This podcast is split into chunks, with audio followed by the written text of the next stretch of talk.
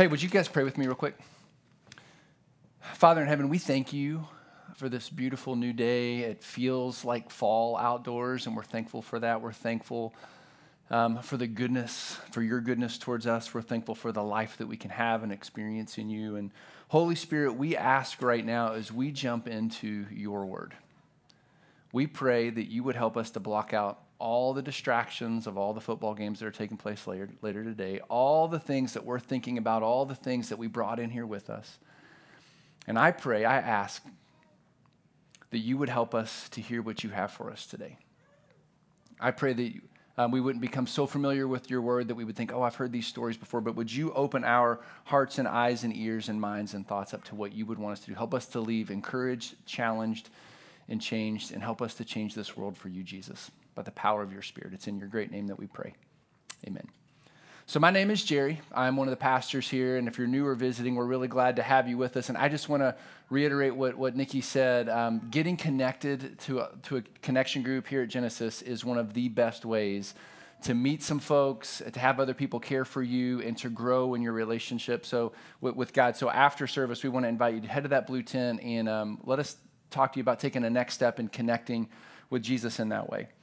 So as we begin uh, this morning, I want you to think about the last time you got something that was new to you, something that you were excited about. And it could be something as simple as an article of clothing. Maybe it was a new pair of shoes. Everybody likes a new pair of shoes every once in a while, right? Maybe it was something a little uh, more expensive, like a new phone. Earlier this year, I got a new mountain bike. I was really excited about that, told everybody about it. Like, there's just sometimes we get new things we want people to know.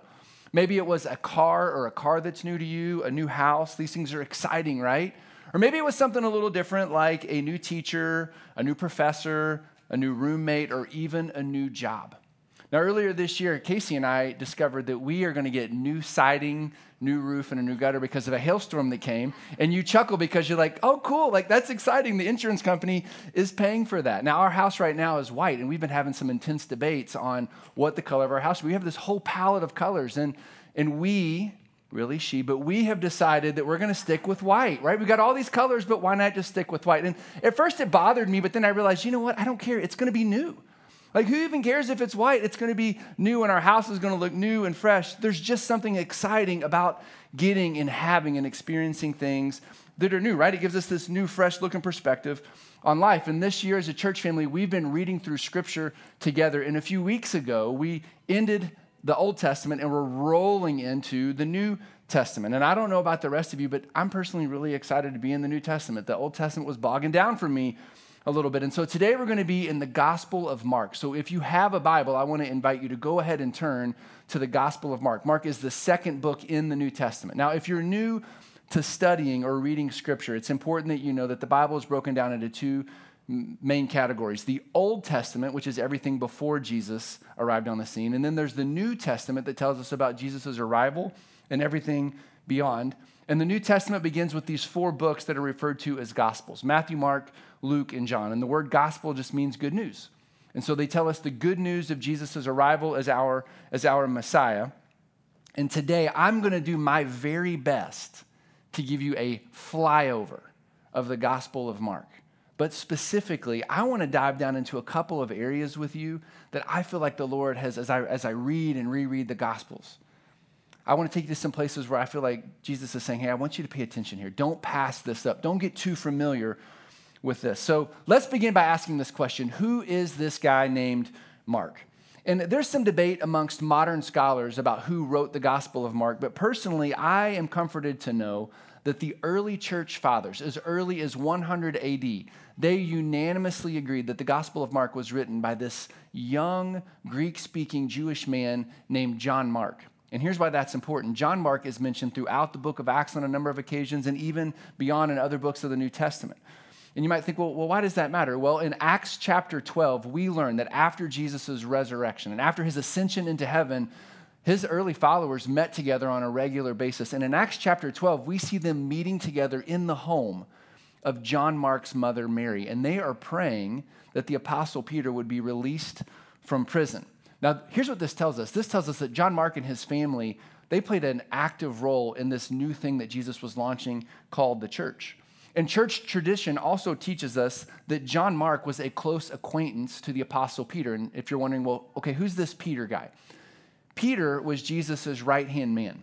And so when Jesus left the earth, right before he left the earth, he said, Jesus, or Peter, I'm going to put you in charge. So Peter was kind of a big deal, and John Mark was his close acquaintance. And apparently he followed him around, and at some point in time, he started capturing these stories that Peter would tell about Jesus. And he gathered them, he captured them into what we know as the Gospel of Mark. And the Gospel of Mark is unique from the other three Gospel accounts of Matthew, Luke, and John for a few specific reasons. First of all, it's the shortest of the four gospel accounts. It's also believed that it was the one that was written first.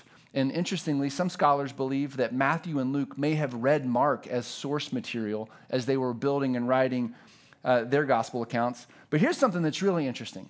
Matthew, Luke, and John tend to focus on the words of Jesus, the things that Jesus taught. But in the Gospel of Mark, we we learn about the works of Jesus. He records eighteen different miracles that Jesus performed in only four different parables. So it's kind of a different take on Jesus' life and ministry. But maybe here's the biggest thing that makes Mark's gospel so unique. Mark uses the word immediately forty-nine different times in sixteen chapters. And it is a very fast-paced account of Jesus' life where you just see him moving from one place to the other, and he continues to do these amazing things all along the way. N T Wright refers to Mark's gospel as a densely packed, fast-paced, and action-filled narrative of Jesus' life because when you read it, he is just moving around so quickly. Now, think about this, just as an example of Mark's gospel compared to the others. Matthew begins his gospel with the genealogy that traces Jesus' heritage back to King David, and that's important. Luke begins his gospel with the, the birth account of Jesus, the Christmas story, and then he chronicles the rest of his life. That's important. John begins in John chapter one telling us about the eternal nature of who Jesus is as the Son of God and how he came to live in humanity. But Mark says, ain't nobody got time for that. He just starts in Mark one one. He says this, this is the beginning of the good news about Jesus, the Messiah, the Son of God. And so right out of the gate, Mark grabs his reader's attention and says, here's what you need to know. This is the beginning of the good news. He wants us to know that when Jesus arrived on the earth, God was getting ready to do something new. And then right away after stating this, he introduces us to this man named John the Baptist. And John the Baptist showed up on the scene, and he had this really interesting message for the people of Israel. He said, repent of your sins and be baptized for the forgiveness of your sins. But then early on in, in verse seven of chapter one, we see John the Baptist say this. He says, after me comes the one more powerful than I, the straps of whose sandals I am not worthy to stoop down and untie. I baptize you with water, but he will baptize you with the Holy Spirit. And so John the Baptist says, pay attention because God is getting ready to do something new through someone new who not only has the power to forgive your sins, but this new person, this new thing, he has the, the power to actually allow God's Spirit to live inside of you. Now, all of this has happened in the first seven verses of Mark's gospel. And then in, in Mark one fifteen, we see Jesus speak for the very first time. And Jesus says this, the time has come. The kingdom of God has come near. Repent and believe the good news.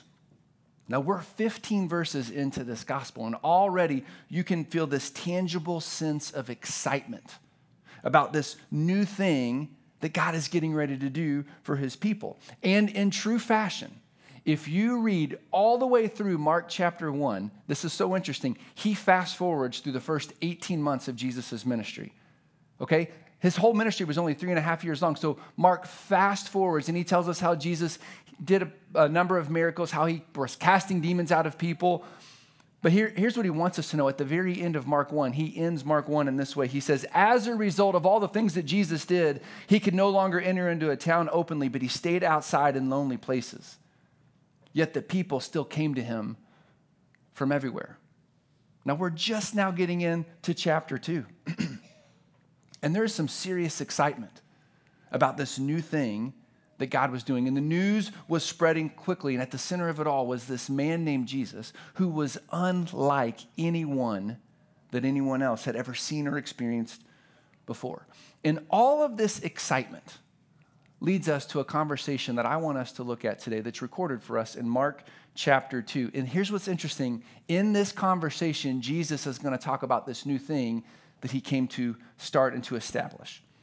It starts in Mark chapter two, verse eighteen. It says this, "Now John's disciples and the Pharisees were fasting. Some people came and asked Jesus, 'How is it that John's disciples and the disciples of the Pharisees are fasting, but yours are not?'" Now I want to stop for just a moment and explain a few things that will help us understand this question. The Old Testament Jewish law required the people of Israel to keep this meticulous list of religious laws and rules that were intended, intended to help them understand their sinfulness compared to God's holiness, which I realize sounds really overwhelming for us. But God's point in this was to help the people understand, you need me in every aspect of your life. You can't live without me. I love you, and if you obey me, I will give you the life that you're seeking, right? But here was the problem. In Jesus' day, the religious leaders had come along, and they were putting laws and rules on top of God's laws and rules, and it just felt completely impossible to be able to relate to God at all. Now, one of the standards from the Jewish law was the standard of fasting. And if you're not familiar with fasting, it's a spiritual practice where people would go without eating uh, for an extended period of time in order to draw close to God. Now, if you've never fasted before, I want you to know this is a really important practice. I would tell you that I don't think I'm very good at it. I don't practice it as often as I should, but it's a way that you can give up something in order to draw close to God. So fasting in and of itself is a really good thing. And so the question comes up, hey, Jesus, everybody else is fasting, but why aren't you and your disciples fasting? And then Jesus answers that question in this way in verse nineteen. He says, "How can the guests of the bridegroom fast while he's with them? They cannot so long as they have him with them." And I'm just going to go ahead and address the question that we're all thinking right now. Hey, Jesus, what the heck are you talking about? They ask about fasting and you start talking about a wedding. Have you ever noticed that he has this way? He just has this way. You're asking this really important question. He's like, oh, I would love to answer that. And he answers it in a way that you're like, what are you, are we talking the same language right now? Well, in this instance, it helps us to know that the imagery of marriage is used all throughout Scripture as a picture of the relationship that God longs to have with his people.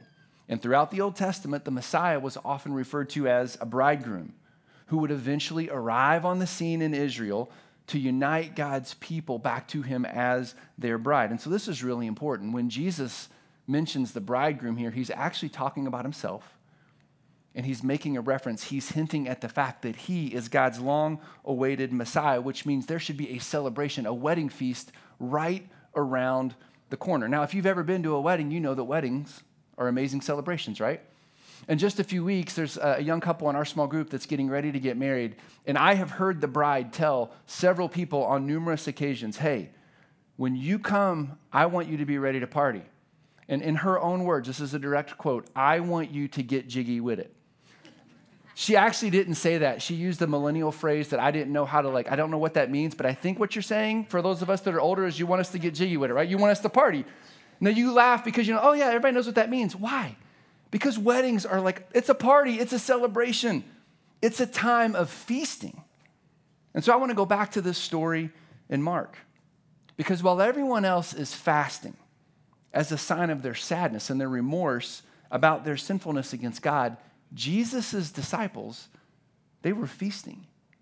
They were celebrating because they believed that they had met the Messiah. They believed that Jesus was the bridegroom who had been sent to rescue them from their sins and unite them back to God. Now, if you keep reading, Jesus is going to explain this in a little greater detail, but I want to remind you before we jump into what Jesus says next, remember, Mark focuses a lot on Jesus' works, the things that he did. So Jesus is getting ready to teach here in the Gospel of Mark, so we should probably pay attention because it's one of those rare teachings that was captured, and this is what Jesus says. No one sews a patch of unshrunk cloth on an old garment, otherwise the new piece will pull away from the old, making the tear worse. And no one pours new wine into old wineskins, otherwise the wine will burst the skins, and both the wine and the wineskins will be ruined. No, they pour new wine into new wineskins. Now here goes Jesus again, right? Like Jesus... Weddings and wineskins and garments, like what are we talking about? Well, I want to go back and look at that passage, but I want you to pay attention to, I've highlighted a couple of words that you probably noticed, but it helps us get at the point that Jesus is making. Look at that passage again, and you'll notice he talks about old garments and a new piece of clothing, right? Pulling away from the old. He talks about, next slide, he talks about new wine and old wineskins. So there's all this talk of things that are old and talk about things that are new. And basically Jesus says, here's an analogy for you. If you have an old piece of clothing, you wouldn't take a new patch and put it on there because it's going to stretch and it's going to rip the garment and it will totally ruin it. And if you're not familiar with making wine, new wine, when it's fermenting, it it expands, it spreads. And so you wouldn't put new wine in with old wineskins because it would it would blow up the skin and you would lose all of your wine. So he's saying you got to be really careful with how you mix things that are old and things that are new. Now, I think if Jesus were going to give us an analogy from today, he would say, it is not good for young people to be running around with mullets. That's a style that should have died in the eighties. This, you're new and that's old. Or he might say, it's not good for old dudes to wear skinny jeans. New style, old people, it's just not good, right? Now, we laugh because we're like, yeah, you're right. That's terrible. Jesus is saying you got to be really, really careful about how you mix things that are old and things that are new. Now, I'm going to admit to you, I've been following or learning to re-follow Jesus for the last twenty years of my life. I have probably heard this parable several dozen times. And I've always kind of known what he was talking about, but as I've been reading it and rereading again, he just keeps bringing me back to this idea. When Jesus came, he didn't come to accomplish something that was somewhat similar to what they were doing before, or something that was slightly different than the Old Testament religious law. He came to accomplish and to establish something that was altogether new. It was completely different, something fresh, something exciting, and in this instance, something that was totally life-giving, which begs the question, okay, well, well, what was it? What's this exciting new thing that Jesus is talking about? Well, maybe you know this, but his arrival on earth as the Messiah was actually ushering in an entirely new way for people to relate to God, and more importantly, for us to be restored back to God through the forgiveness of our sins. In other words, Jesus was getting ready to do something that was so new and so different that he would actually make the Old Testament law obsolete. Because for centuries leading up to that point in time, the Old Testament Jewish law said, because of your sinfulness, you needed to sacrifice animals over and over and over and over again. Because the Old Testament teaches that sin leads to death, and so by killing this animal, you're spilling blood as saying, I have sinned, this is my offering to you, God. But Jesus is getting ready to establish a brand new way. A new way for us to relate to God and a new way for us to express our faith in him. And so what is this new way? How would it work? Well, here's what's interesting. Jesus hints at it in this conversation, and I hadn't picked up on this before. So let's go back to verse nineteen. Jesus answered, how can the guests of the bridegroom fast while he's with them? They cannot so long as they will have him with them. And then look at what he says next. But the time will come when the bridegroom will be taken from them, and on that day they will fast. So Jesus says, yeah, yeah, I know that my disciples are feasting right now, but pay attention because there will be a time in the not too soon future when I'm going to be taken away from them. And it'll be their time. They will mourn and they will fast. Now, if you're not familiar with Jesus' story, that sounds pretty ominous. But again, here's what's fascinating. And pay attention to this if you're reading along with us in the reading plan. In Matthew eight, nine, and ten and beyond, Jesus begins to spell this out, this new thing out. He spells it out so clearly on so many occasions. But unfortunately, as he spells it out, it was going to have to happen in a way that no one would have ever expected. So the next time Jesus makes a reference to this is in Mark chapter eight. In verses thirty-one and thirty-two, he says this, he began to teach them that the Son of Man must suffer many things and be rejected by the elders, the chief priests and the teachers of the law, and that he must be killed and after three days rise again. And then look at this. It says, he spoke plainly about this to his disciples, but Peter took him aside and began to rebuke him. So in Mark two, they're feasting. In Mark eight, Peter's pulling Jesus aside and being like, what are you doing? You're the bridegroom. You're the Messiah. God's not going to let that happen to you. We're not going to let that happen to you, Jesus. Like, you are going to become the king of Israel. We all know this. But this wasn't the last time that Jesus had this disciples, or had this conversation with them. He says it again in chapter nine. He says it again in chapter ten. Now, in chapter ten, they are literally just days. This is days before his arrest and his crucifixion. And look at what Jesus says. We're going up to Jerusalem, and the Son of Man will be delivered over to the chief priests and the teachers of the law. They will condemn him to death. They will hand him over to the Gentiles, who will mock him and spit on him, flog him and kill him, and then three days later, he will rise. And if you keep reading through the Gospel of Mark, you will find that Jesus' predictions were one hundred percent accurate. Just a few days later, he would be betrayed by one of his closest friends. He would be arrested in the middle of the night. He would be brutally beaten. He'd be mocked and spit on, and then his body was nailed to a cross. And his, he would die physically on a hill outside of Jerusalem, and his disciples would come along and take his dead body down off that cross, and they laid it in a tomb of a man named Joseph of Arimathea. And you know what happened? His disciples mourned because the bridegroom, the Messiah, had died just as he predicted. Now, I want you to take a moment, and I just want you to imagine what it would have been like to be one of his closest followers, because he had revealed to you on a couple of occasions that he was the Messiah. You knew it was a fact. And so how could the one who loved people so purely be killed so brutally? How could the one that you watched raise people from the dead now lay in a tomb dead? Because he came to promise and to do something new. And how do you do something new when you die? Now, if you've ever lost a loved one, you understand the pain of that separation. You understand grief. And we've all been there. But I'm going to admit this for myself. I believe this story is true. I just have a hard time like relating to the emotions of the disciples, because it's a story to us. And I don't think we can fully imagine how difficult this must have been for them to wrestle with the reality of Jesus' death. They saw the things that we read about. They saw it happen. They would have been completely devastated. But what they didn't understand, what they didn't know, is that he had to die.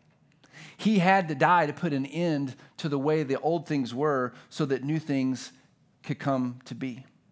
Maybe it helps for us to think of it like this. When Jesus died on the cross, he completely fulfilled the requirements of the Old Testament law so that we could enter into a brand new relationship with God as our Heavenly Father. Because the old system said that you had to have strict obedience to the Jewish law, but the new system said, Jesus says, if you have faith in me, that'll be enough. The old law required a continual animal sacrifice for our ongoing and repeated sinfulness against God. But when Jesus died in our place, he said, I've put an end to that. It's done. It's finished.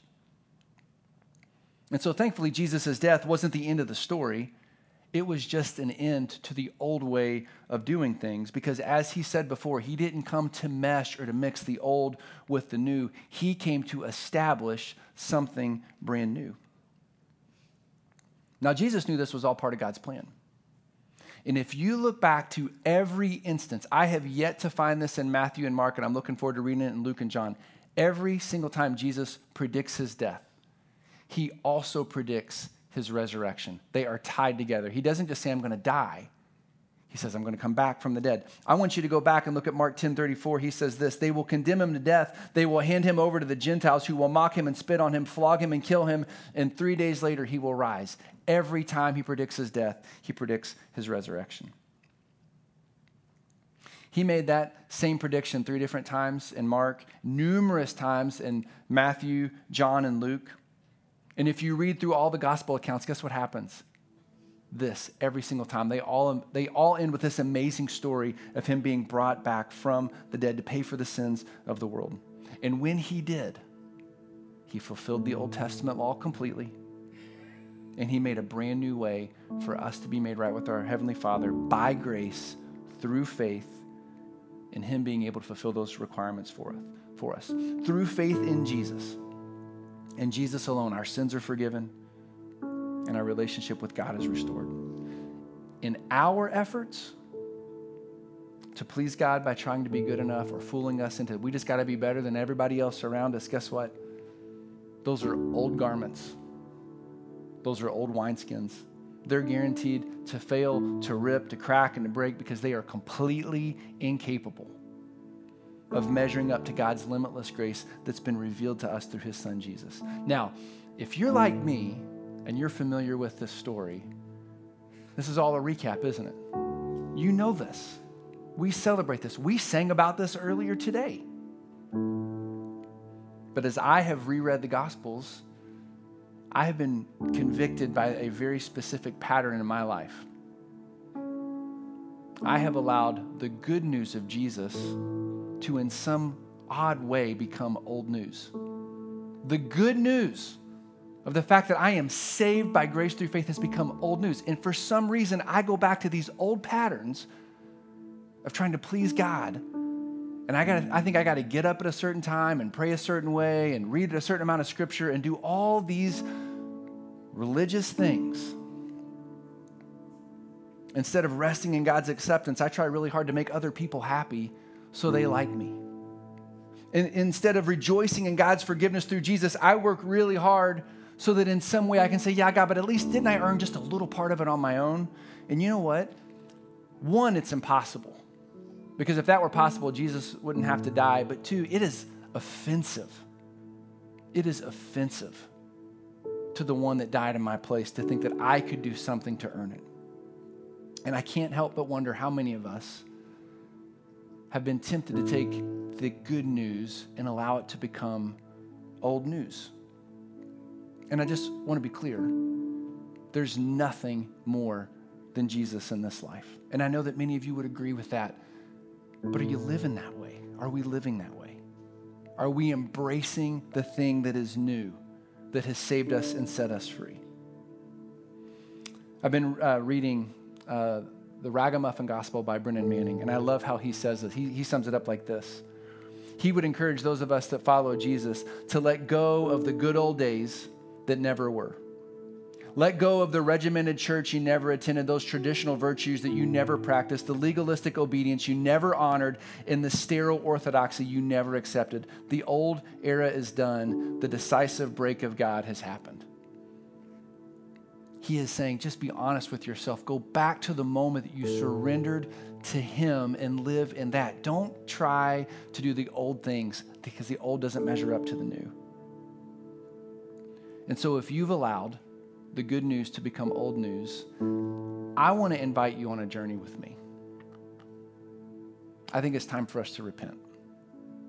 It's time for us to turn our hearts back, and every time we rely on something old to say, Jesus, you have saved me, you have rescued me from that. Your Holy Spirit in my life is doing something new. You are transforming me. You are making me new. I can't make me new. I am guaranteed to die apart from you. And imagine what he could do inside of us if we would just go back to the new and resist the old, to leave the old behind and to enjoy the new, because there's nothing that we can chase in this world that's going to satisfy us the way that he can. Now, if you're, if you've never received the goodness of that forgiveness and you know it, maybe you're wondering, well, what does that mean for me? Well, I just want to tell you what it means if you pass up Jesus's gift of forgiveness. This is hard, but this is what he says. Your penalty is death. And not just a physical death. We're all going to physically die. He says it is a spiritual death, an eternal separation apart from God as your Heavenly Father, which will land you in a place that we know is hell. And that's not a popular message in our world. But according to Jesus and all the writers of the New Testament, that is the reality of your situation. And that's not good news. But the good news is that if you are willing to admit, I have sinned, I have shattered my relationship with my Heavenly Father, and you are willing to receive the forgiveness of Jesus, then guess what? Your sins can be forgiven. You can be filled with the Holy Spirit. You can be adopted as a child of God. And guess what? while we fast and mourn over our sins, we can feast today and live out the good news. That's what we've been called to do. And so if you've never made a decision to follow Jesus, to, to accept his forgiveness, or maybe you're ready to repent and saying, I have made the good news old news, I'd love to talk with you after service today. I'd love to celebrate with you because we need to celebrate these things. Before you leave today, come and find me. We're going to baptize folks again in October, and maybe you can take a step of obedience and be baptized into him and, and embrace this new life that he has for you. Now, there's one more thing that Jesus predicts in the Gospel of Mark. He also predicts it in the other Gospels as well. He didn't just predict his death, his burial, and his resurrection. He predicted that he would one day return in power and in great glory. He says this in Mark thirteen twenty-six. He's talking about the end of the world as we know it. And he says, at that time, people will see the Son of Man. That is a prophetic title for the Messiah. And he's already hinted at the fact that that's him. Coming in the clouds with great power and glory. I remember when I was twenty years old, my sweet mother-in-law said, hey, Jerry, what do you believe about Jesus' return? And I knew, I, I believed all these things about Jesus. I believed that he had died for me, that he had risen from the dead, but I did not think about this. And it scared me to death. And I knew if he arrived at that moment in time, I was apart from him. And it led me on a journey of repentance towards him. I surrendered my life to him, and maybe today is the day for you to do that too. At the very end of the New Testament, in the book of Revelation, this is what Jesus says. He who is seated on the throne said, I am making everything new. Write this down. It is trustworthy and true. There will be a day when he will take all the brokenness of this world and he'll make it all right. And he invites us on that journey with him right now.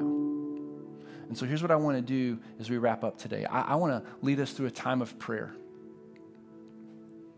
And I'm going to give you some time to pray silently in your seats. I will lead you through some prompts. But I want you to think about where you are in your relationship with Jesus. And I want to invite you to confess whatever you need to confess, to embrace whatever you need to embrace. And you can leave here today unchanged. That's totally up to you.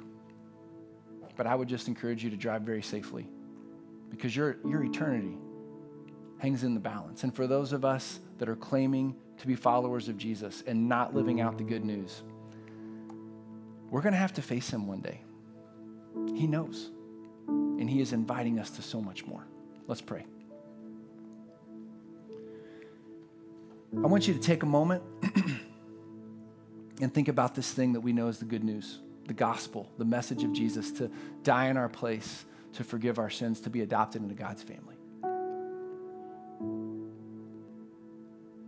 Have you embraced it? Have you received it? Have you accepted it? Have you been like me and allowed it to become old news? Take a moment and pray, confess.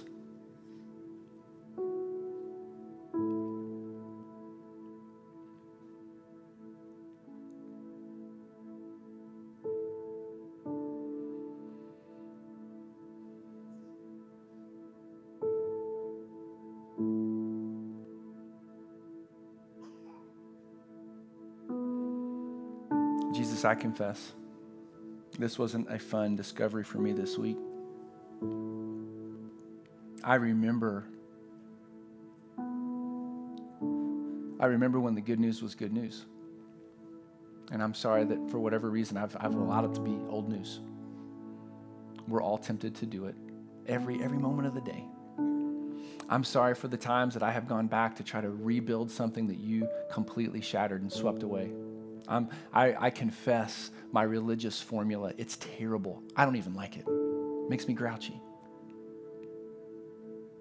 Would you make us aware of our religious formulas? Would you rip those old garments? Would you burst those old wineskins? And would you fill us with the newness of life that comes through your Holy Spirit because of our faith in you? You're willing to even forgive us for this. Would you help us to turn back to you and to receive it?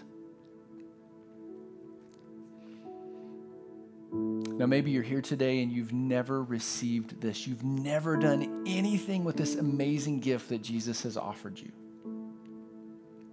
I want to give you a moment in your seat to just confess your sinfulness to your Heavenly Father, to ask for His forgiveness through His Son. And I'm going to pray that the Holy Spirit would do for you what He did for me. He drew me out of my chair and led me into a conversation with someone, and my life has been drastically different. So take a moment and pray through that.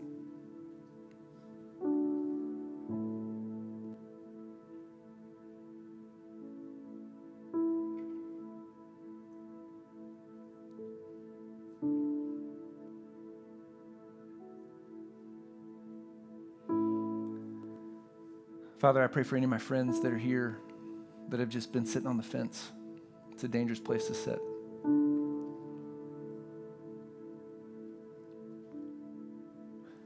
Holy Spirit, I remember sitting in a chair and you spoke directly to me and you said, today's the day, are you going to come? I pray that you'd speak to them in that way. I pray that they would respond in joy, knowing that their sins are forgiven through faith in Jesus. And I pray that they do something about it today. They talk to me, they talk to Kevin or Nikki, they talk to somebody. They wouldn't leave here today without letting that be known, and they would take a next step and be baptized into you soon, and they would embrace this new life. Here's the last thing we're going to pray through. We believe that Jesus will return sometime, and it's, look, it's looking like sooner and sooner all the time. Are you ready? Are we ready? Take a moment to pray through whatever that whatever changes you need to make in your life so that today, if he were to return, you were ready, or what would he want you to do today that could prepare other people for that? Just pray through that for a moment.